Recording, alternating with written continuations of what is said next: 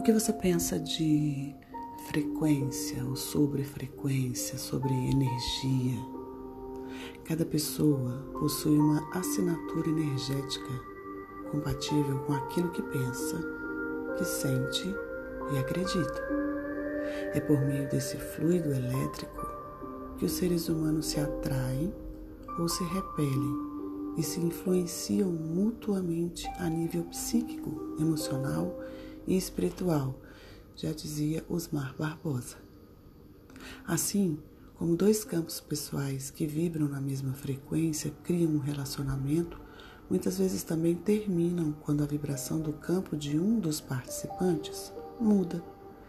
Se a vibração de um campo mudar, como muitas vezes acontece após um despertar espiritual, é natural que algumas pessoas se afastem ou saiam de nossa vida. Elas já não combinam mais com o que somos energeticamente. Quando começamos a mudar a nossa frequência, o universo começa a procurar novas pessoas, situações e aprendizados que estão na mesma frequência que a gente. Tudo que não estiver vibrando na mesma frequência espiritual irá se distanciar à medida que você entrar em contato com a sua verdade natureza. Alguns amigos vão embora, outros surgem do nada.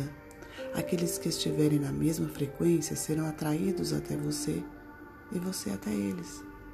Você descobrirá quão incrível é quando as pessoas certas aparecem nos momentos certos, da forma mais espontânea e divina por meio da lei da atração.